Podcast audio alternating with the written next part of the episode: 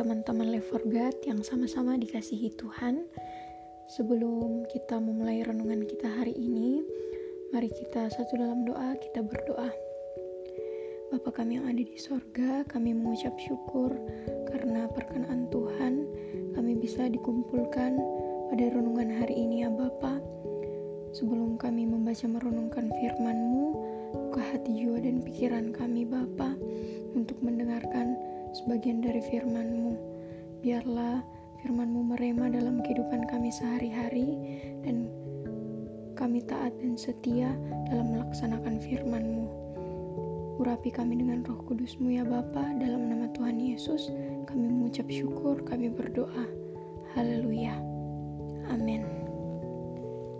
Baik, bacaan kita hari ini kita ambil dari Keluaran pasal 23 ayat 1 sampai 2. Keluaran pasal 23 ayat 1 sampai ayatnya yang kedua. Kalau teman-teman sudah dapat, kita baca bersama-sama. Janganlah engkau menyebarkan kabar bohong. Janganlah engkau membantu orang yang bersalah dengan menjadi saksi yang tidak benar. Janganlah engkau turut-turut kebanyakan orang melakukan kejahatan, dan dalam memberikan kesaksian mengenai sesuatu perkara, janganlah engkau turut-turut kebanyakan orang membelokkan hukum. Demikian firman Tuhan. Jadi, teman-teman, renungan kita hari ini bertemakan tidak main hakim sendiri. Nah, Sebagaimana kita ketahui teman-teman, dalam dunia modern ini, media sosial atau internet sangat melekat dengan kita, atau bisa dikatakan media sosial atau internet sebagai makanan kita sehari-hari. Nah, dari media sosial atau internet ini, kita dapat mendapat beragam informasi atau berita-berita yang ada. Namun, semua berita tersebut tidak semuanya 100% benar. Ada juga informasi atau berita yang bohong atau hoax yang bisa menimbulkan perselisihan di dalam kehidupan kita sehari-hari. Nah, biasanya terdapat sepenggal video dramatis atau konten yang bernada provokatif yang sangat mudah membuat orang menjatuhkan penghakiman sebelum mendengar kebenaran yang seutuhnya. Nah, teman-teman, seberapa sering kita mengira sudah tahu seluruh fakta yang ada, padahal sebenarnya hanya sebagian kecil yang kita tahu. Nah, akan tetapi Alkitab memperingatkan kita untuk tidak menyebarkan kabar bohong, seperti yang telah kita baca dari ayat yang pertama tadi, janganlah engkau menyebarkan kabar bohong. Seperti itu firman Tuhan. Nah, kita harus melakukan semua yang kita bisa untuk memastikan kebenaran sebelum melontarkan tuduhan atau komentar yang negatif, sehingga kita tahu pasti kita tidak sedang ikut menyebarkan kebohongan. Nah, teman-teman, kita juga harus berhati-hati agar tidak tergoda untuk main hakim sendiri. Manakala ketika emosi kita meluap dan prasangka buruk kita mulai berkembang.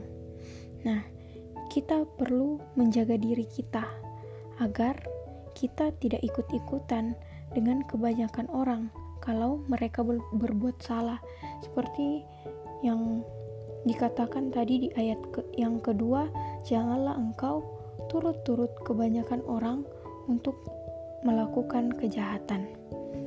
Nah, teman-teman, sebagai orang percaya, sebagai orang Kristen, kiranya kita ditolong Allah untuk tidak menyebarkan kebohongan. Kiranya dengan penggunaan media sosial saat ini, kita semakin memiliki hikmat, kita semakin bijaksana untuk mengolah segala informasi yang kita dapat. Kiranya Tuhan Yesus memampukan kita untuk bersikap bijaksana dan memastikan bahwa perkataan kita hanya berisi dengan kebenaran. Semoga Hal ini dapat kita terapkan dalam kehidupan kita sehari-hari. Mari kita satu dalam doa, kita tutup renungan ini dengan doa. Kita berdoa. Bapa kami yang ada di sorga, terima kasih buat kesempatan indah yang kau berikan kepada kami. Terima kasih buat firman-Mu Tuhan yang mengajarkan kami untuk tidak main hakim sendiri, untuk tidak mudah terbawa ataupun menyebarkan berita bohong. Tuhan, semua begitu cepat berlalu, sering kali kami sulit untuk tahu mana yang benar.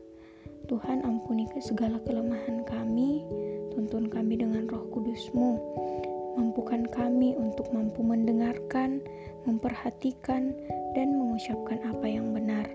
Kiranya kami selalu hidup murni dan tulus di hadapanmu. Biarlah firman-Mu yang menjadi rema kami hari ini dapat kami laksanakan hari ini dan sampai selama-lamanya. Sertai kami Tuhan, berkati setiap aktivitas kami, kiranya kami hidup berdasarkan kebenaran firman Tuhan. Di dalam nama Tuhan Yesus, ini doa kami, kami mengucap syukur, kami berdoa. Dalam nama Tuhan Yesus, haleluya. Amin. Baik, teman-teman, sekian renungan kita hari ini. Semoga kita selalu hidup di dalam kebenaran. God bless you.